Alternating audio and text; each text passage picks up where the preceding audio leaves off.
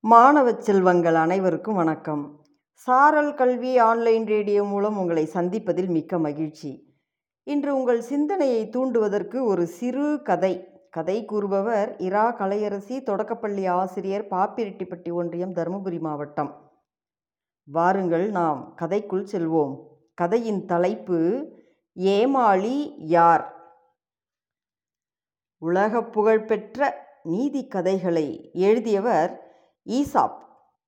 அவர் ஒரு சமயம் கிரேக்க மன்னனிடம் அடிமையாக இருந்தார். அந்த மன்னன் ஒரு முறை வெளியே பயணம் போகிறார் அப்படி அவர் பயணிக்கும் போது தன்னிடத்தில் இருக்கிற அந்த அடிமைகளை எல்லாம் கூப்பிட்டு சில மூட்டைகளெல்லாம் அவர் தூக்க சொல்வார். பயணம் போகும்போது அவருக்கு என்னெல்லாம் வேணுமோ அதையெல்லாம் மூட்டை கட்டி அந்த அடிமைகள் தலையில் வச்சிடுவார்.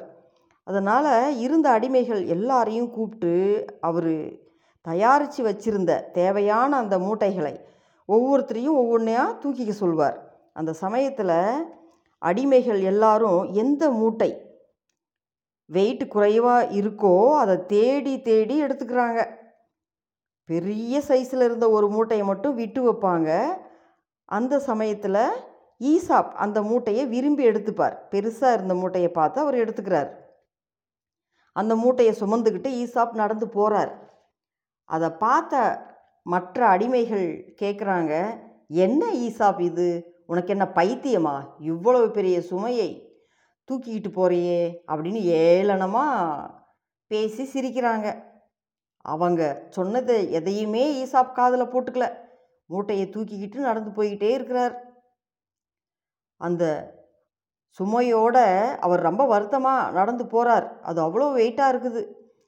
உச்சி வேலை நல்ல வெயில் நேரம். அந்த நேரத்தில் எல்லாரும் ஒரு இடத்துல போய் உட்கார்றாங்க. ஈசாப் சுமந்து வந்த அந்த கனமான மூட்டை உணவு மூட்டை எல்லாரும் போய் மரத்தடியில் உட்கார்ந்த நேரத்தில் அந்த உணவு மூட்டையை இறக்கி வச்சு பிரித்து சாப்பிட ஆரம்பிக்கிறாங்க. அந்த சமயத்தில் அந்த மூட்டையில் இருந்து பாதி பலு குறைஞ்சி போயிடுது. மறுபடியும் அவங்களுடைய பயணத்தை தொடர்ந்து போய்கிட்டு இருக்காங்க அந்த சமயத்தில் இரவு நேரம் வந்துடுது. திரும்பவும் ஈசாப் தூக்கிட்டு வந்த அந்த மூட்டையை இறக்கி வச்சு இரவு உணவையும் எல்லாரும் சாப்பிட்றாங்க.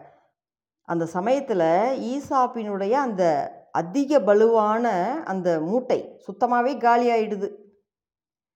அதன் பிறகு அடுத்த நாள் காலையில் பயணத்தை தொடரும்போது அந்த அடிமைகள் எல்லாரும் ஈசாப்பை பார்க்குறாங்க. ஈசாப்பா அவங்கள பார்த்து கண் ஜாடையாகவே பதில் சொல்கிற மாதிரி பார்க்குவார். இப்போ அந்த அடிமைகள் எல்லாம் வெக்கப்பட்டு தலை குனிஞ்சு நிற்பாங்க இப்போ யார் ஏமாளி?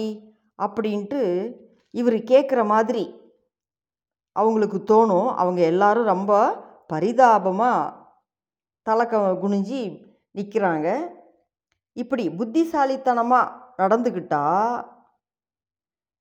கொஞ்சம் கஷ்டமான விஷயங்கள் கூட பிறகு அது ஒரு சுகமானதாக அமையும் அப்படின்றது இதில் இந்த கதையில் நமக்கு தெரியுது. மீண்டும் ஒரு கதையோடு சந்திக்கலாம். நன்றி.